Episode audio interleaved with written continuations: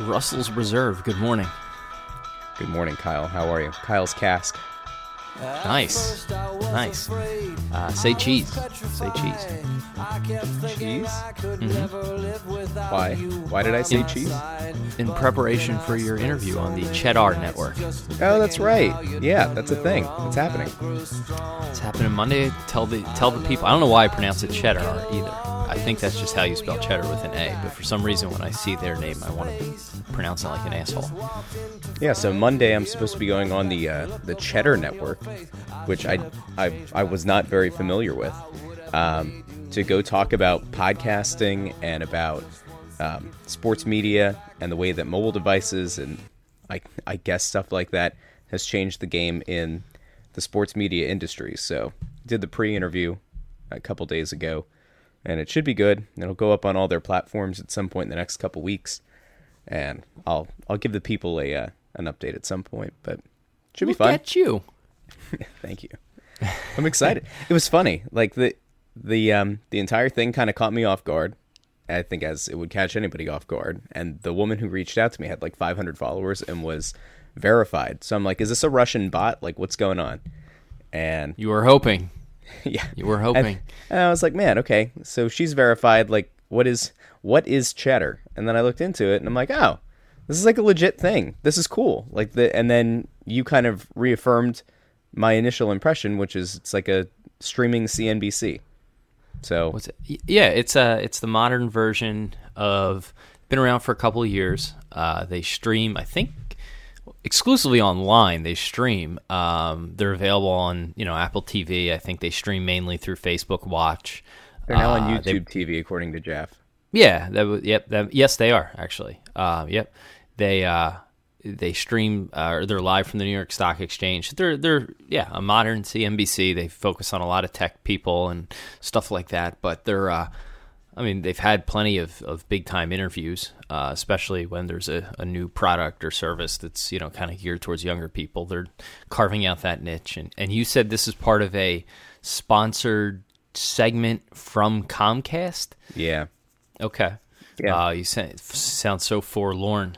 And no, no, I'm just like I, I, the whole thing was was confusing at first. So it sounds like Cheddar has these things that they set up with with whoever their their biggest sponsors are.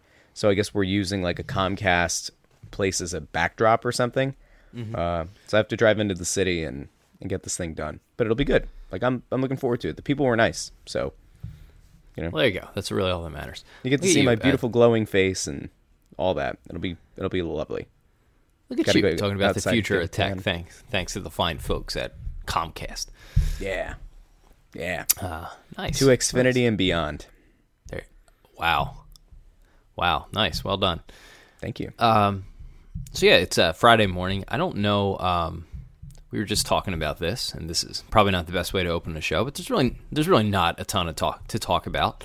Um, there's not really any even newsy bits here, other than the Eagles are have been invited to the White House, and I don't believe there is any word from the team as to whether they're actually going to go. Is that correct? Have I, have I missed something Yeah, between Chris- late last night and Chris this morning? Chris Long said that he's not going to go.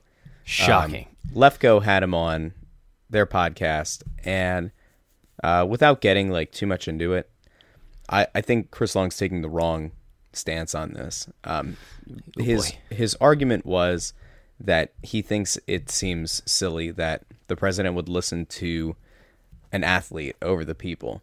And I, I don't know. I think this is like kind of bad boss syndrome. Like if you've ever worked for a bad boss and there have been things that you've wanted to talk to them about, and then you said, ah, never mind, he'll never listen or she'll never listen. And so you don't bring it up. And it's just kind of always sitting there as something that you could have said. And like maybe it doesn't make a difference. Maybe it ends up getting you in more heat. Maybe it doesn't. Um, you know, you you need to I, I think if you have the possibility to have an audience even if you don't think it's going to yield any results you can at least say that you tried and then in the aftermath you can say you know we went in there we we provided these ideas and we'll see if he follows through with any of them puts a little bit of of uh, media spotlight and maybe a little bit of pressure um, not that an athlete is going to necessarily be able to uh, you know drive policy change but Well- to to straight up say that like you're not going to go because you don't think it's going to yield any results to me is is kind of of a defeatist mentality. And you know whether or not you think that you're right and justified, I still think that it's it's better to go and try than to not at all. But that's just me. Yeah, I mean, I totally understand the guys who don't want to go. Um, I, I think it's a tough spot because you play your, you know, not that you play sports for the chance of going to the White House, but it's a cool thing, regardless of who the president is, regardless if you agree with their politics. Um, in this case, if you think he's a monster, I could see how that changes the the calculation. But um, you know, it's still a cool honor to go and be honored at the White House, and I get why people would want to go. Certainly, uh, I get why some wouldn't want to go. But yeah, I agree with you. I think that's kind of a flawed thinking. If nothing else. Um, you talk about listening to an athlete. Uh, Trump has shown that um, uh, he'll listen to anybody. His idea of uh, smart people are TV stars, musicians, actors, uh, sports figures. Uh, talking TV anchors. I mean, these are the people he takes his direction from. He, it's like a, it's like he's casting a movie for the White House largely. Uh, and that's you know, and that's kind of a fact. It's not even some sort of built an opinion here. Uh, he, he, he doesn't have a grasp of like the true experts in a field. The experts on a field are, are people he sees on TV. Uh, what's more is that pretty much every story that ever comes out about him uh, is always about how much he's influenced by pretty much the last person he's talked to.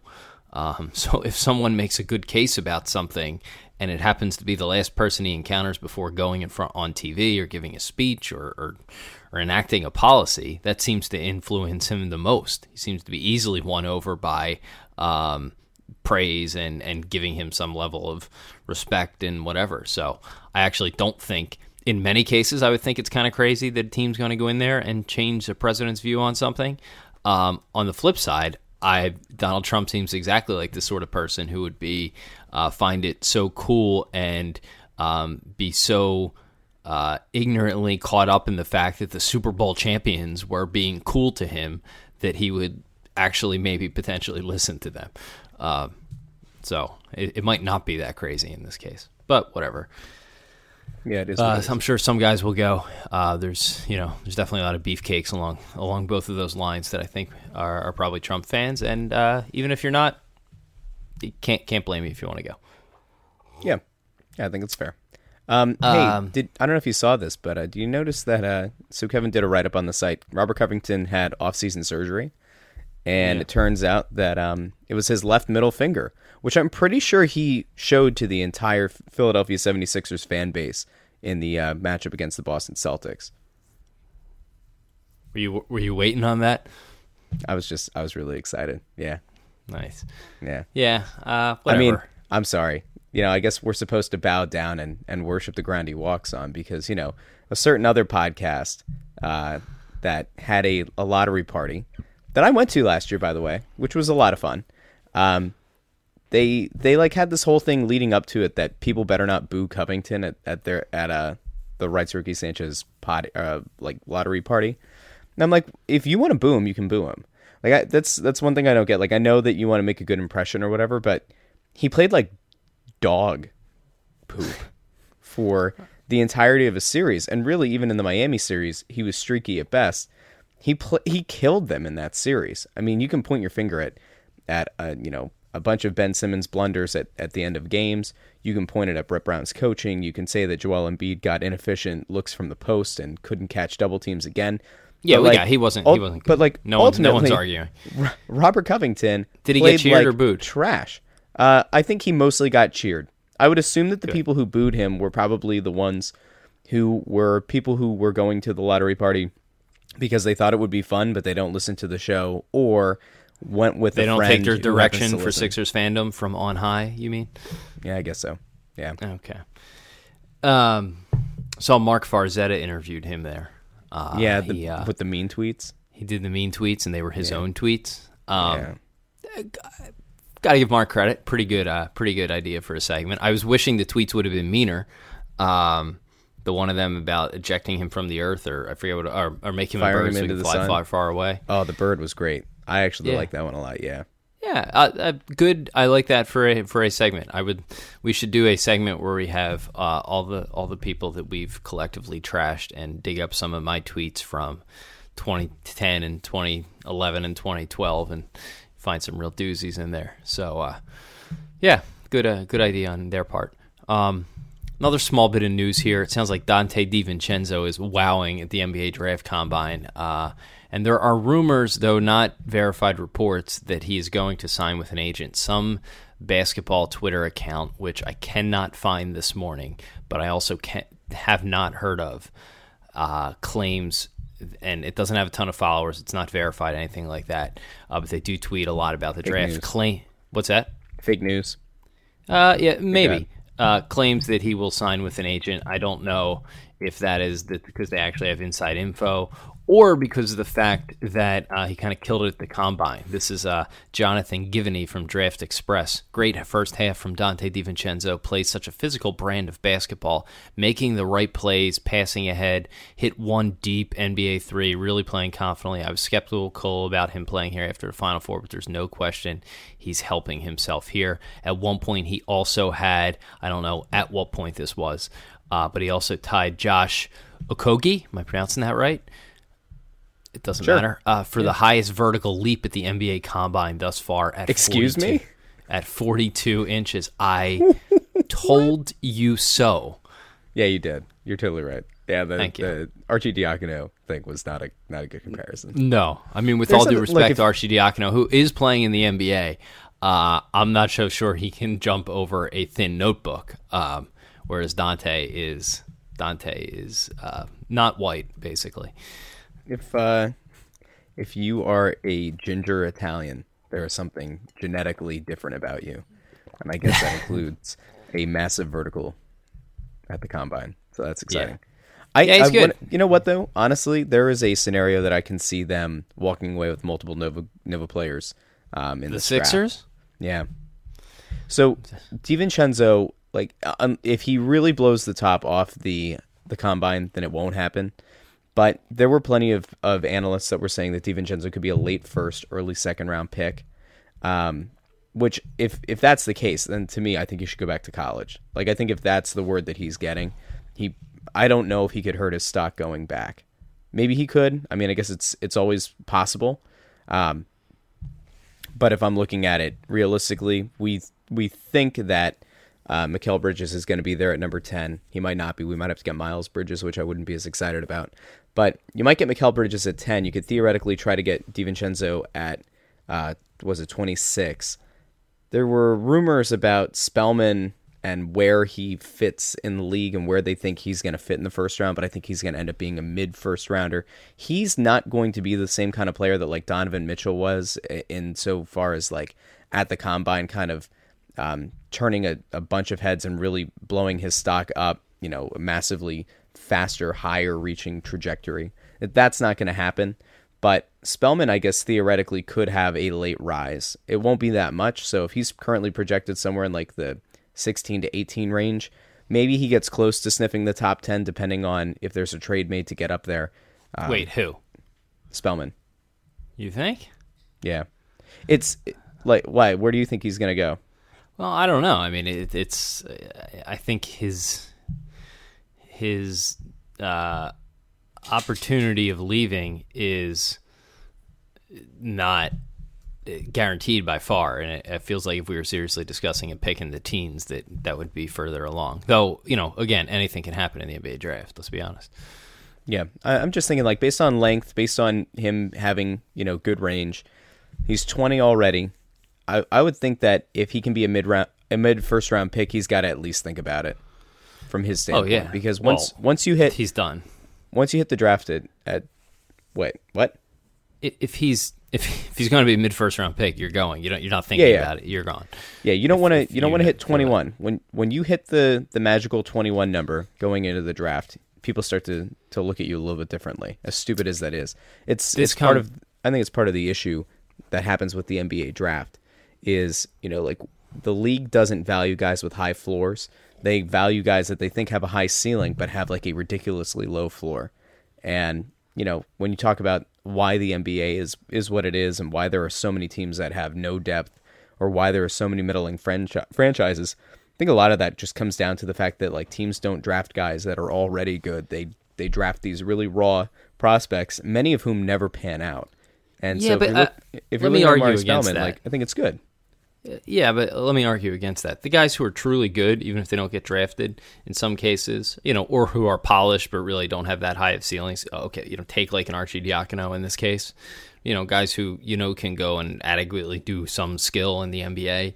They don't get drafted, then they sign on as free agents. If if they're good enough, they're going to make it. The whole point of the draft is, uh, especially in the first round, you're you're drafting on talent and depending on where you are in your rebuild and whatever, it, it's a calculated risk. You know, the Joel Embiid pick is, is a great example of this. You can take a guy who is ready now and a safer pick, or you can take a little bit of a flyer on a guy who has an injury concern, hasn't been playing basketball for that long, but possesses such freakish athleticism and ability that he could change your franchise. And those are those are that's just a good bet. And you know, some some of those bets are better than others, but I don't you know, I think people like to crap on the NBA for that, but the the reality is if you just get a guy who could be serviceable at 21, unless you're com- truly competing for a title the next year, then it probably makes sense to reach on a guy who maybe possesses some skill set that he wows you. Uh, so I don't, I don't have a problem with that. Um, the tweet I was talking about with Di, um, DiVincenzo is from NBA Draft God. Uh, breaking Villanova guard Donte DiVincenzo will hire an agent remaining in the draft, foregoing his final two years. That is the only account tweeting that. They have exactly 592 followers and no blue check mark. Um, but they do seem to heavily cover the draft, so who knows? I wouldn't be surprised if he leaves. Um, if it's interesting to me, uh, the the ranking of Nova's uh, NBA draft prospects. Uh, I don't know if you have any thoughts here. To me, it's a it's a really tough question because Bridges is going to go highest. Uh, I think on uh, by this year eye test, he possesses the most NBA ready skill set. Um, I think he's probably going to be much better as an NBA player than as a college player. It's not to say he was bad, but I think um, I, the game just suits him better in the NBA and his skill set. He's not real physical. That might be okay for a little while. He can be a streaky shooter. If he gets by someone, he can easily take it to the cup, and he's a great defender. Um, but I think both Spellman and you know Br- Brunson's going to be a good pro just because he's so darn good. Um, just athletically and physically, he's he's not where the other guys are. DiVincenzo and Spellman, I think, though, are kind of these X Factor type players. Spellman's a little bit raw, but with his size and ability to step out and hit the three, that's a obviously a coveted NBA thing. But I don't know. I've always just had this thing about Donte DiVincenzo where it's like, man, that like that guy is just kind of a freak. And now that he has added a truly deep three point game, uh, I mean, he is he is a prototypical modern NBA combo guard and I, you know, who can also really get up above the rim, gets after it defensively, has has been well coached, and you know they talked about his his making the correct pass and all of that. That is the thing I think the Sixers lacked more than anything this year was their ability to pass in the shooting pocket, their nonchalance with the ball. As good as a passing team as they were, um, we saw it in the playoffs against the Celtics. The fundamentals really weren't there and you know it looked good against bad teams, but against good teams, uh, they really lacked the ability to make just a solid normal pass in some cases. And I think you know that's a skill that DiVincenzo possesses in spades. So I kind of like his NBA pro prospects more than anybody. But you So know, let me let Bridges may this at you also really- average like twelve and and seven, yeah, uh, twelve and eight next year or something. And I'll be like, okay, well maybe he's going to be better. All right, so here's uh, according to NBADraft.net, this is what what they I guess predict happening. Mikal Bridges number ten to Philly. Um, Omari Spellman number twenty six to Philly. Donte DiVincenzo goes number twenty seven to Boston, and Brooklyn picks up Jalen Brunson at number twenty nine. That would Now, if be that so happens- insane if they had four first round draft picks. what I'll point out in this is if that ends up happening, like that, that's not a bad look, obviously for the university, but it also kind of th- this draft is really weird in that there are really only two elite prospects, um, in DeAndre Ayton and Luka Doncic, and there were other guys that had gone into the season that people had predicted would end up being the number one pick, like guys like Marvin ba- Bagley um, and Michael Porter Jr. Like those guys were supposed to be up at the top, and then they kind of had some underwhelming things that happened in their college seasons. But you know, when you look back traditionally at the the back end of a, an NBA draft, um, I'm looking at the 2014 draft right now. Shabazz Napier was 24. Clint Capela, who actually plays a legitimate role in the NBA for the Houston Rockets, was 25. Um, and Bogdan Bogdanovich was number 27. Like there were a few guys to be found late in that draft. Rodney Hood, if you really want to go with him, but you know he would likely tell you that he doesn't want to go in the game. Ask Cleveland about that.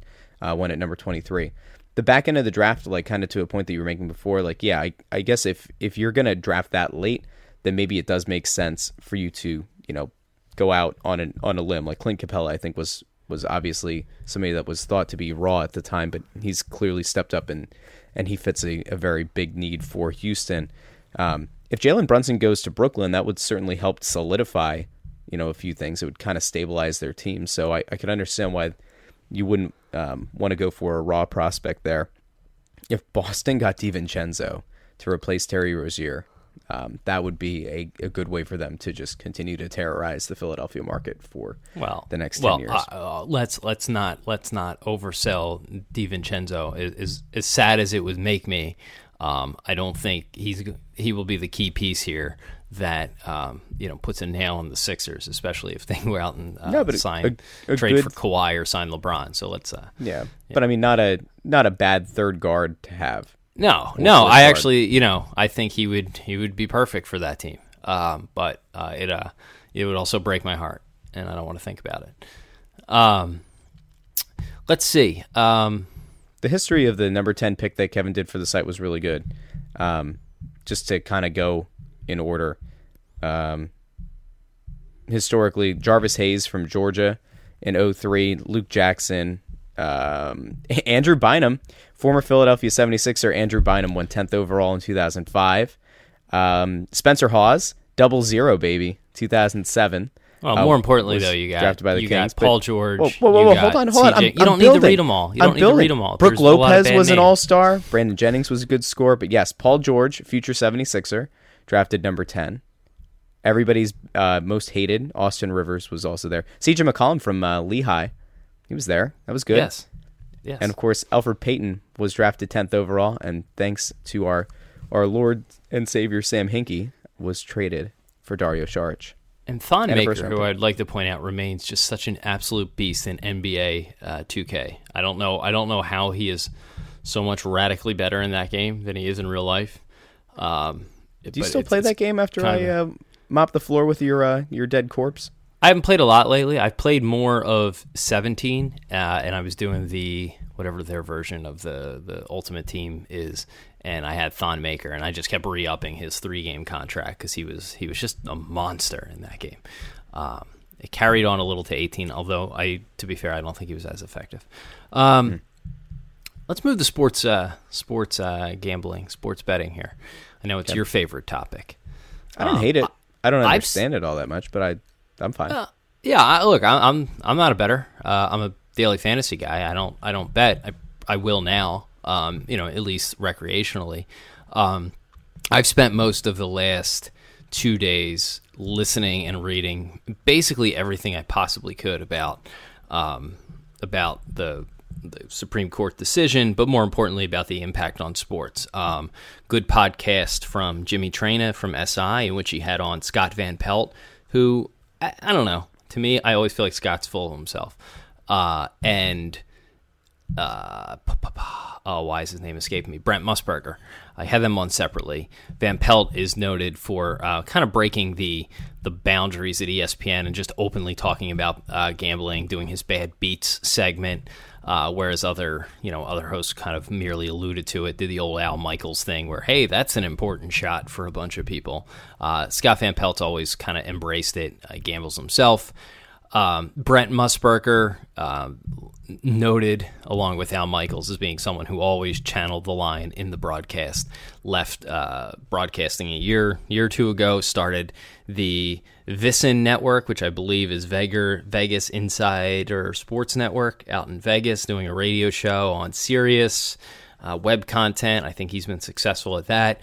He is a a huge gambler and, and one of the, the mainstream guys who's always been a proponent of this. So interesting thoughts on that.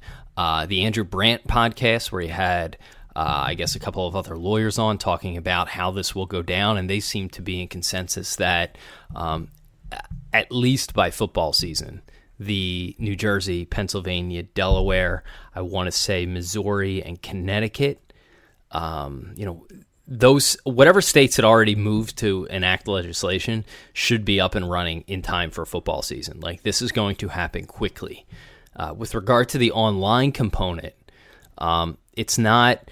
There's the illegal sports. There's the illegal something or other online betting act, which uh, it seems like most states will just um, kind of ignore uh, in their legisla- in their legislation and enable online mobile betting. Uh, and if that's though initially, and by initially meaning like these first few weeks and months, it might only be sports books in person, like Monmouth or casinos in Atlantic City. Um, again, by football season, a lot of those early states, it seems, will have uh, online mobile betting, and many, if not many more, by the end of the year uh, or the latest early 2019 for the states that have already moved. So this is happening quickly. This isn't like a three years down the road conversation. In in five or six major states, it's it's pretty soon.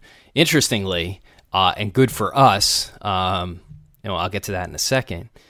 Three, the first three states might wind up being New Jersey, Delaware, and Pennsylvania, which is obviously 85 plus percent of our uh, reading and listening audience. And uh, I think that's going to open up from our standpoint. And uh, Jeff, Mike, and I have talked a lot of bit a lot about this. We're going to spend a lot of time on this this summer. I think there's a real opportunity there. Uh, I don't want to say exactly what it is we're doing because it's not really going to affect content.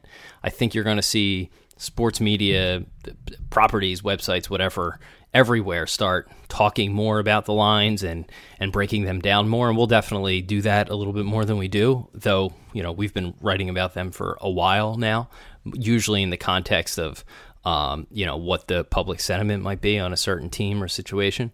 But uh, we have a really cool idea uh, that we think will be good because there's going to be um, going to be a lot of companies uh, who are going to want to reach basically Philadelphia sports fans since they span those three states uh, and there's there's going to be a lot of money in play uh, for it seems like everyone in this uh, in this vertical. So hashtag excited about that. Wow. Yeah. That's great. Yeah. I, know, I mean, do you have any do you have any thoughts on? I'm just I'm just it's so fascinating because I mean I've listened to Mark Cuban, listened to the CEO of DraftKings, and everyone has a different opinion about exactly how it's going to shake out. But um, the consensus among everybody is that. Um, real time in game betting is the real growth area. You know, people who wanted to bet on the the Sixers minus seven, if they really wanted to do so, you were already doing so, just using a you know an offshore website or having a bookie. Most likely ha- using an offshore website. Yeah, I'm, now I'm trying to remember. Yeah, um, I listen to a lot of shows now. I don't remember if it was ours. I don't remember if this is something you brought up. I don't. I don't think it was. I think it was one of the national shows. But um, there was the the talk of how do you exactly do live in-game sports betting on specific things as they're happening, especially if so many people stream the games and streams are typically on like a 20 second delay. And so that kind of makes things really complicated, right? Because you you can't necessarily put the bet on a delay because if you do, then theoretically you could I, I, don't know. Yeah, you already know yeah. the outcome ahead of time. But if streaming is your only way to, to go, then you're kind of screwed, right? Unless you're able to figure out a way, or the companies are able to figure out a way to, to get the stream on a significantly, you know, shorter turnaround time where there's the the ability to reduce the um, the the streaming delay. I don't know how you make that work. Like that that to me is the biggest concern. Because well, it, I, th- this was me. This was me. I think I said this on Wednesday. Uh, I was happy to learn that I listened to an interview with Dan Patrick and Mark Cuban last night, and Mark Cuban actually uh, had brought this exact topic up. He also mentioned the Amazon thing, which I wrote about the other day on the website. I swear it was not after I heard him talk about it, but he said, "Imagine a world in which you know Amazon has these streaming rights, and you know they're taking your bets, and they do it relatively cheap, just so they get people's credit card locked in, and you know that's good for their overall service. If they're taking only two percent on a bet." They're happy to do that because uh, you know now they have your credit card and you're presumably signed up for Prime now, and you know it kind of just compels you to shop with them. That's uh, that was an interesting take. But he brought up the uh, delay thing. the delay is kind of necessary with streaming. It's getting better because the technology is getting better. Um, I believe what Congress ruled to reinstate net neutrality, which I think everyone thinks is a good thing, and it, by and large it might be, but that is going to restrict competition in broadband, and uh, and I think that will actually hurt from a technology standpoint because it really the Comcast and Verizon's of the world really don't have that many people nipping at their heels, and with so many regulations uh, in place, it makes it hard for an upstart technology company that you know figures out a way to um, you know bring you know fiber fiber broadband to areas. Uh, it makes it that much harder for them to be in play. And, and as a country, our internet speeds are much slower than much of the developed world. Um, you know, like the Scandinavian states, I believe, like, you know, are three, four times as fast as we are. And we're very much behind in that regard. And I don't think the net neutrality thing will help. The point Crossing of that broadcast, being, come for the sports takes, stay for the Scandinavian internet breakdown. No, but the, well, yeah, but the, the the point of that is um, that's why the the delay is necessary for for the buffering. You know, so this way when you do have a hiccup or it slows down, and I was watching the Phils last night on YouTube TV.